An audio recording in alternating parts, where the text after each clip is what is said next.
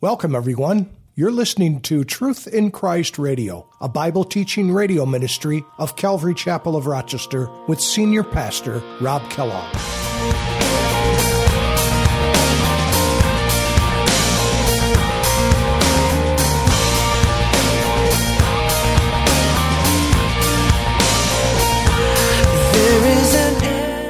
To detect the prosperity gospel, you'll see an absence of serious doctrine on the necessity and the normalcy of suffering. There's no suffering involved in their gospel. It's all prosperity. It's all God giving me something. And, uh, and also, the second thing is a clear and prominent doctrine of self denial. There's no self denial. It's all about getting what I want. Again, it's all focused on self. In the absence of serious exposition of the Scripture, Joel Osteen is really good at this. Eventually, in his message, it always comes around to giving to Him, to the ministry, to the, how God's going to prosper you if you just give.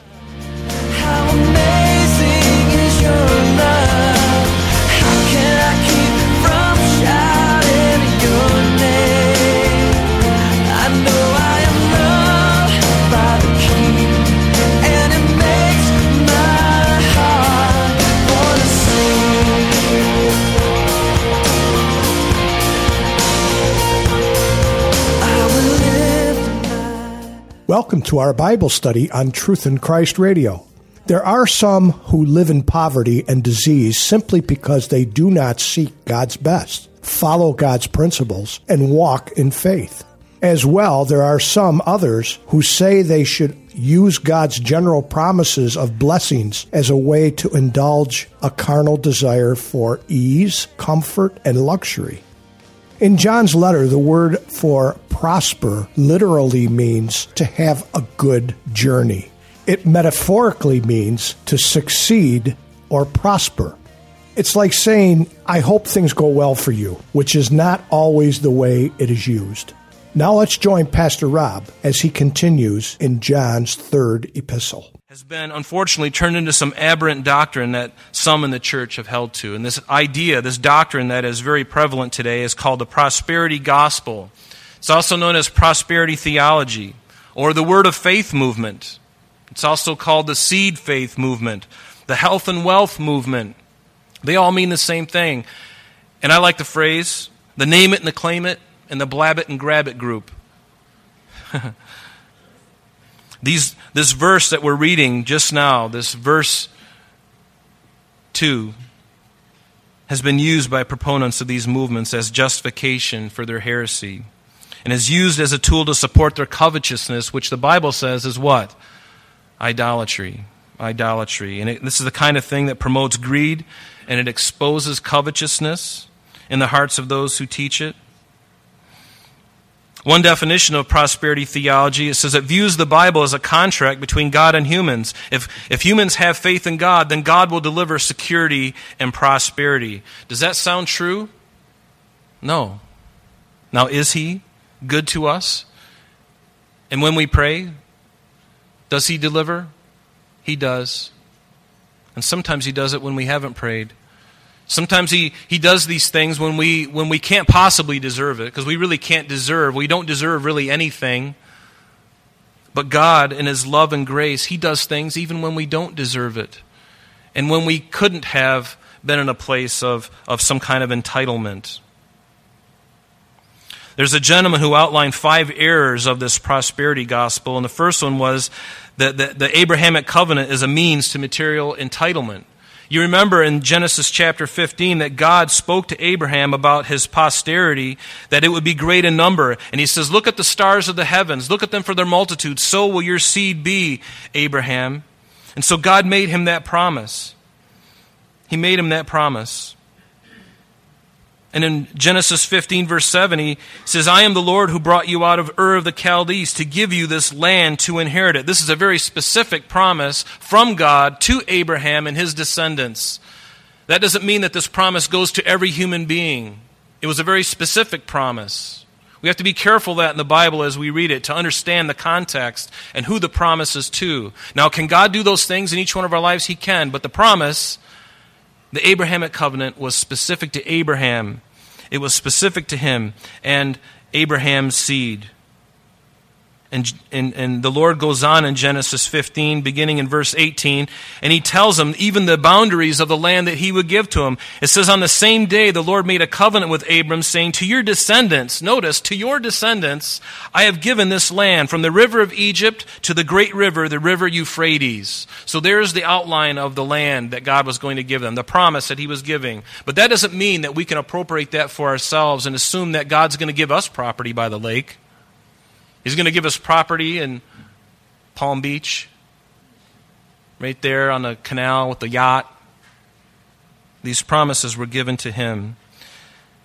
And if the health and wealth movement was true, what about the promises that God made to them? And then look what happened to the Jewish race. Were they faithful? No, they weren't faithful. Nobody's faithful.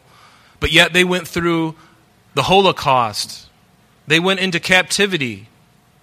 Anti Semitism is still hot today. So, have they somehow dropped off the face of the earth because of their unfaithfulness? Is it because of their unfaithfulness? I don't think it is. I think it is possible. God does chasten those whom He loves, but He still has a promise. And His promises, and at least this promise, is not based upon their performance. This is what they call an unconditional promise. Unconditional. And there are those who also believe that Jesus' atonement extends to the sin of material poverty, that somehow being poverty or being poor is a sin. Can you believe that? They actually believe that if you're, if you're really a believer in Christ, you should be prosperous, you should be doing well. Or that in order to gain material compensation from God, you've got to give. In other words, it's a quid pro quo with God. If you give to God, He's going to give to you. And God often blesses us when we least deserve it. Again, we don't really deserve it. It's by grace. It always has been by grace and not by works. Isn't that what it says in Ephesians 2 8 and 9? I'd encourage you to memorize this verse because it's one of the best verses in the Bible. For by grace you have been saved through faith, and that not of yourselves. It is the gift of God, not of works, lest any man should boast, because we would if we could. And therein lies the problem with man. We do something and we expect God to reciprocate. Well, I've done this, God, and so you have to do this for me. It is not a quid pro quo with God. You scratch my, bad, my back, God, and I'll scratch yours. If you give to me the house and the wife that I want and that fancy car, then I'll, I'll consider serving you, but not until I see the check in the bank. I want to see the gold first, then I'll do they also believe in faith, that faith is a self generated spiritual force that leads to prosperity, that somehow faith and faith can get the job done. How silly is that? They've made faith their object. And if you, faith, if you have faith enough, you can generate this spiritual force to somehow make this happen. And prayer, too, is a tool to force God to give you what you want. What a silly thing. I'm so glad that I've, when I've prayed to God and I've prayed in error that He hasn't given me what I wanted or asked for. Because again, we've been through this before. We know that God knows what's best for us. And sometimes I can pray for something and it's going to be death to me. It's going to lead me down a path It's going to separate me from Him. And He says, I love you too much to let you have that. You've prayed in earnest. You've even fasted for 30 days. And yet God is not his arm is not going to be twisted. He's not going to be somehow holden to us.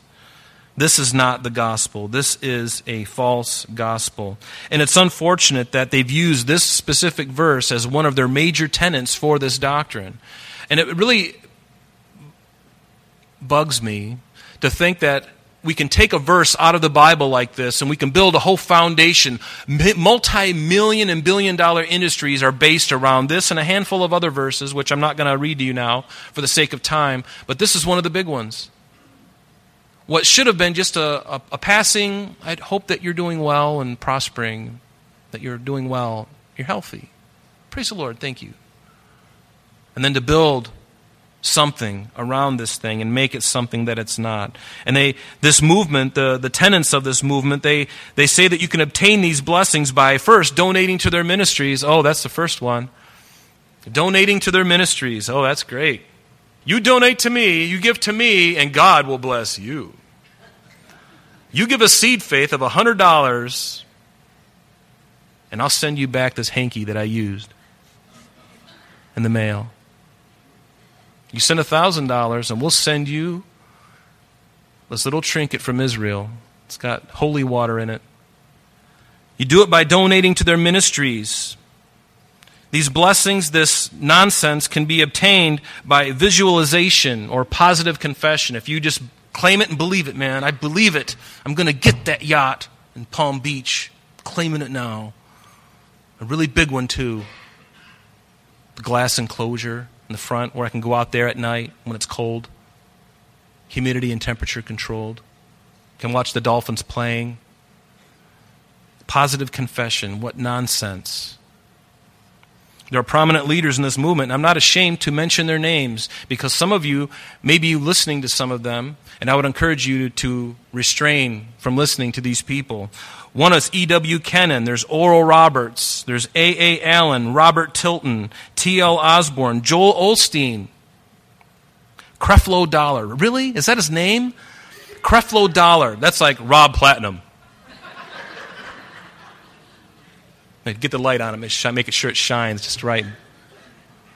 Really? Is that his real name? I really want to know. I'd really be interested. Or is it just a stage name? What? Anyway, Creflo Dollar, Kenneth Copeland, Reverend Ike, Kenneth Hagin, Benny Hinn, T.D. Jakes, Paula White, Jimmy and Tammy Faye Bakker, Pat Robinson, Robertson, and others. How can we identify a prosperity gospel preacher? One pastor gave a couple of things, and let me just read them really quickly. You know, it's, it's unfortunate that in a letter like this, we have to stop and pause on this, but I think it's important because part of what a pastor does is not only to feed, but to inform and to warn. And we don't do a lot of that here as far as warning, but this is one of their verses that they hold to. And so it's important that we expose it and show it for what it is. To detect the prosperity gospel, you'll see an absence of serious doctrine on the necessity and the normalcy of suffering. There's no suffering involved in their gospel. It's all prosperity. It's all God giving me something. And, uh, and also, the second thing is a clear and prominent doctrine of self denial. There's no self denial. It's all about getting what I want. Again, it's all focused on self. In the absence of serious exposition of the scripture, Joel Osteen is really good at this. Eventually, in his message, it always comes around to giving to him, to the ministry, to the, how God's going to prosper you if you just give. It always comes around. It's a one trick pony. And most of them are. It always comes around to that. They could start off with John 3.16 and ultimately it'll end with altar, or not altar calls, but passing the hat. Let's do that again. Let's pass the, let's pass it around. Ushers, could you come forward and let's pass it through again? There's somebody here who's just not given enough. And God wants to bless them. He really wants to bless them. And they can't really be blessed unless they give that $100 bill that's in their pocket. Shake him. Grab him by his ankle. Shake him. And they don't deal with tensions in Scripture. And the church leaders often have exorbitant lifestyles, huge cars, many properties. Well, if the prosperity gospel is true, then we need to call in question the faith of many in the Bible, including Jesus, the apostles, and others in the New Testament. What did Jesus say in Matthew chapter 8? I'm just going to read some things to you and we'll get into a few things here. I'll have you turn in a few moments. But Jesus said to a certain, a certain scribe came to him and says, I will follow you wherever you go. And what did Jesus say to him? Who was, you know, Jesus obviously into this prosperity doctrine. He says, the foxes have holes and the birds of the air have their nests, but the son of man has not where to lay his head. Does that sound like a prosperity gospel to you? Was he living the example? No, the prosperity gospel people have a problem. Jesus said in Matthew 6, beginning in verse 19, lay, lay not up for yourselves treasures upon the earth where moth and rust do corrupt and where thieves break through and steal, but lay up for yourself treasures in heaven where neither moth or, or, or rust doesn't corrupt and where thieves don't break through and steal. For where your treasure is, there will your heart be also. You cannot serve two masters, he would say later on. You will either hate the one or the other. You cannot serve God and mammon. And Jesus, speaking to the rich young ruler, remember, the young man comes up to him and says, Teacher, what may I do to have eternal life? And Jesus told him, if you want to enter into life, keep the commandments. He says, Well, I've done all these since my youth. And Jesus said, Well, you, why don't you do this one thing? Give everything that you have, sell it, and give it to the poor, and then come follow me. And he hit right on the nerve of the thing that the man was holding on to. Come and follow me. And Jesus said later in that chapter, that section of Scripture, He said, Assuredly I say to you, it is hard for a rich man to enter the kingdom of heaven. And again, I say to you, it is easier for a camel to go through the eye of a needle than for a rich man to enter the kingdom of God. It doesn't mean that the rich can't go to heaven, but there are many who are rich who have a problem with wealth. But I know a lot of wealthy people in my lifetime. I've known a lot of wealthy people who don't have a problem. They're no different than anybody else. And they act as such. And, and oftentimes they're very generous, but they know when to stop giving because people like to take advantage of them. But they're good people. And some of them are Christians. And they're very kind, they're very generous. Time doesn't really permit us to go through all these, so let me have you write down a, a couple of verses. And I'll summarize them quickly. In Luke chapter 12, beginning in verse 13, it's the parable of the rich fool. He had so many, so many goods that he, he says, um, that he had his, his place wasn't big enough. And he said, I know what I'll do. I'll, I'll tear down my barns and build up bigger ones. And therefore I will set, store all my crops and all my goods. And I'll say to my soul, Soul, you have good, many goods laid up for many years. Take your ease, eat, drink, and be merry. And God said to him, Fool, this night your soul be required of you. Because he laid up treasure for himself and was not rich toward God. God is not opposed to wealth, He's not opposed to those who are rich. But He's opposed to those who all they want to do is fleece the people of God. And oftentimes, this, this movement, these people, these, this prosperity theology, they often prey on the, on the poor and the minorities because a lot of times they are the, sometimes the poorest. And they prey on them because they want a better life. They want to have things like everybody else. They want to have a, a, a clean house. They want to have a warm house. And so it's naturally easy to pray on them. And boy, do they take to it too. Because somebody comes and says, Boy, if, if you really had the faith, and we can give it to you, we can give it to you. Come up and we'll just place our hand on you, and this week you're going to get money. God's going to bless you with something. But first, you've got to give to God and show how serious you are. Can you believe that nonsense? God can do all those things. In 1 Timothy chapter 6, he said that some suppose that godliness is a means of gain. And Paul would say to Timothy, and this is 1 Timothy 6, uh, verses 3 through 11, he says, From such withdraw yourself. He says, Now godliness with contentment is great gain. Godliness with contentment is great gain. That's what's great gain godliness with contentment. That means that the things that I've been given by the Lord, I can be content with those things and still, instead of always lusting after the, the thing that I don't have. And to, to me, that's one of the secrets of life is learning to be content with what you have. It doesn't mean that you can't desire things, but when that desire turns into something that drives you, it becomes an idol. It becomes something that's aberrant. It becomes something abnormal to you. And you all know what I'm talking about. There's nothing wrong with wanting new things. To desire something, there's nothing wrong with that. But when it takes your life over and you're willing to sacrifice and do anything to obtain it, now you've got a whole different problem.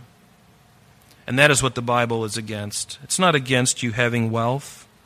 Make sure you are right with God in it and how you obtained it. And be willing. If He says, I want you to do this with it, that you're faithful to do it with it. And He may not call you to do anything, or very little, maybe a little, maybe a lot. It's up to Him.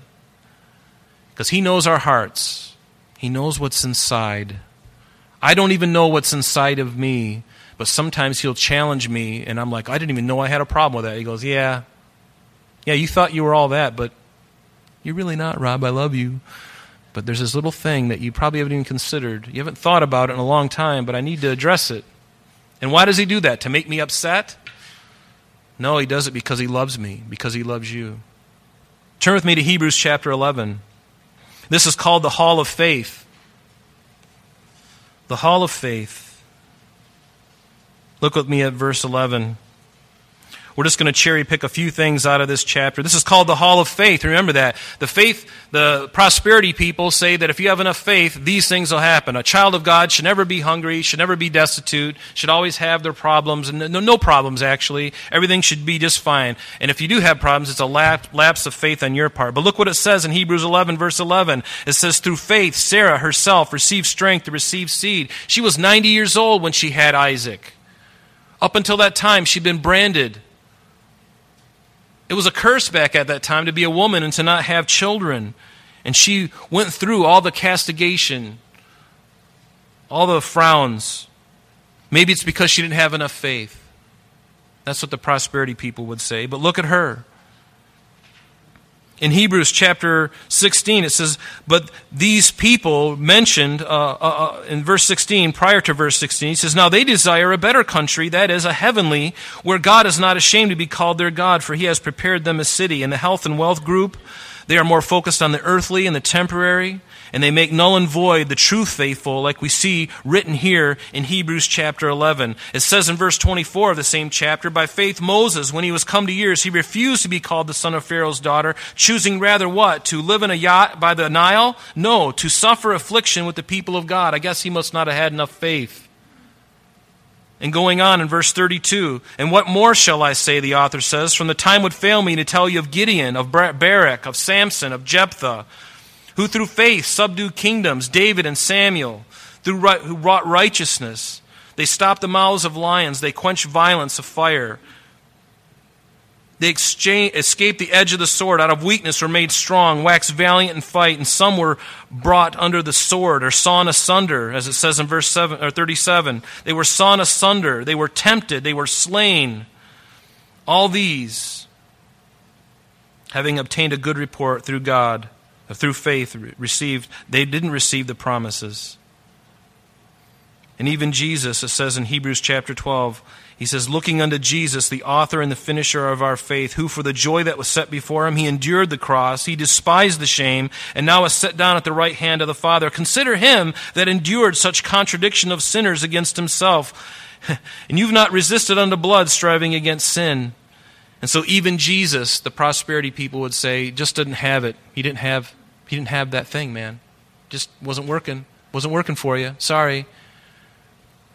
Paul listed his troubles in 2 Corinthians chapter 11. He says, Of the Jews, five times I received 40 stripes. I was beaten with rods. I was shipwrecked. I was in the deep for a day and a night. I've been in perils of waters, in perils of robbers, in perils of my own countrymen. And he goes on and on, hungers and thirsts, and being in fastings often, in cold and nakedness. He goes, But all these things I will glory in the things which concern my infirmities. And yet the faith and the the health and the wealth group would say he just doesn't have enough faith. He just doesn't have enough faith. He just can't cut it. You can't be in our church. can't be in our church.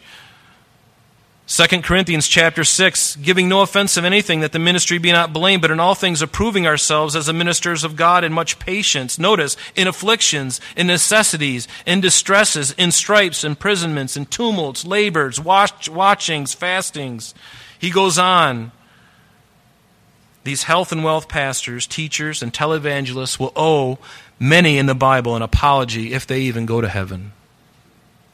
They're going to owe an apology because God often used the destitute. He made no promises to anyone as far as their material wealth. Certainly, Abraham and Isaac and Jacob, they had many herds. They were pretty wealthy, but there were many people, they, they struggled with barrenness. Abraham's wife struggled with barrenness. God must not have loved her. She must not have been had enough faith. She just you know what she needed to do? She needed positive confession. I'm going to have a baby. I'm sorry that's all the time we have for today, but please join us next time as we continue our study in John's epistles. Calvary Chapel of Rochester is located at 2503 Browncroft Boulevard, Rochester, New York 14625. You can reach us at our church office between 9 a.m. and 4 p.m. Monday through Friday at area code 585 586 3140. If you would like to have an audio CD of today's message mailed to you in its unedited form, simply mention today's date when contacting our church office. You can also contact us via the web by logging on to www.calvaryrochester.com. There you will be able to access a number of useful things, such as information concerning our beliefs, our ministries, contact information, our location, service times, and much more. You can also download or listen to the radio and sanctuary messages free of charge from the teachings link at the top of the page. To listen to Calvary Chapel of Rochester sanctuary messages or Truth in Christ radio on your mobile device, just subscribe to both through Google Play and Apple Podcast. You may also join us on Sundays and Thursdays through live streaming of our services and Bible studies. Just click on the online services link. We're so glad that you could join us today. And if there is any way that we can bless you in your walk with Jesus Christ, please don't hesitate to call our church office. Remember, Jesus said, I am the way, the truth, and the life. And for this cause I have come into the world, that I should bear witness unto the truth. Everyone who is of the truth hears my voice. May God bless you in abundance today as you walk with Him. And until next time, this has been Truth in Christ.